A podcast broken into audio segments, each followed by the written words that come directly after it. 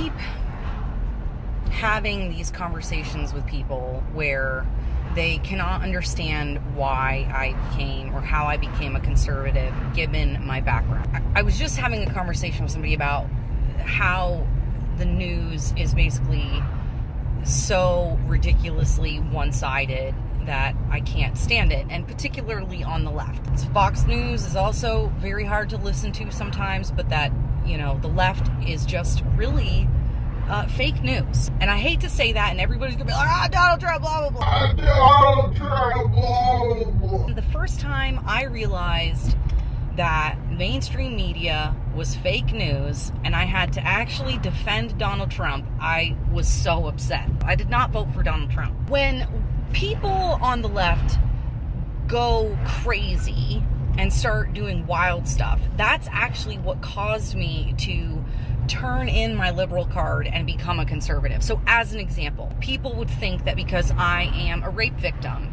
that I sh would be a Democrat or a liberal. I was a rape victim, and I was one of the statistics where I went to the hospital and I did the whole thing and I reported it, and we even had evidence, but the D A or whoever, whatever, said it wasn't enough evidence. Sorry, the prosecutor. And they threw out the case.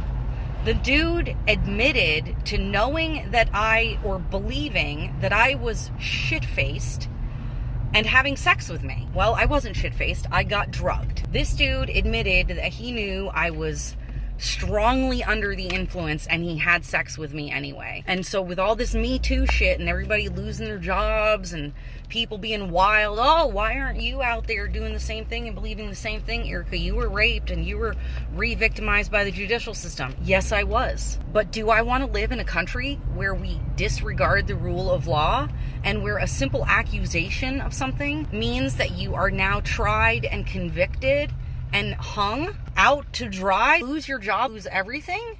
Absolutely not. What kind of country would we be? Oh, that's right, one of those other countries that people are constantly fleeing to come here because we have the rule of law and it's not corrupt. You can say that having the rule of law is a bad thing, which we hear all of the time. This is another one of those talking points that makes me crazy. Oh, the rule of ICE, we gotta abolish them, how dare police racists, oh God. Uh, uh. It's because we have the rule of law. People can be reasonably assured that nobody's gonna come in their house and steal their stuff, rape their wives, rape their children, and things like that, because that happens places, actually. So, uh, thank you, police officers. I'm happy that you're here, because I don't want to die, and uh, I don't want to get raped. Again, you don't have to bribe officials to start your businesses. You don't have to bribe people for protection for your business. Well, in some cities you do, that are mostly run by Democrats, but I digress. Again, it was just another one of those, like, wait a second, why are you vilifying the police and the judicial system?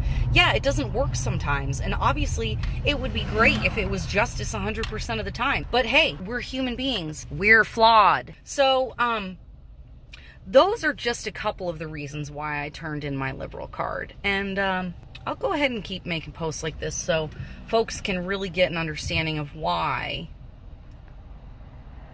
despite my large victim credibility that I have, uh, I chose to be victorious and uh, take advantage of every freedom that I have in this country that people literally died to protect.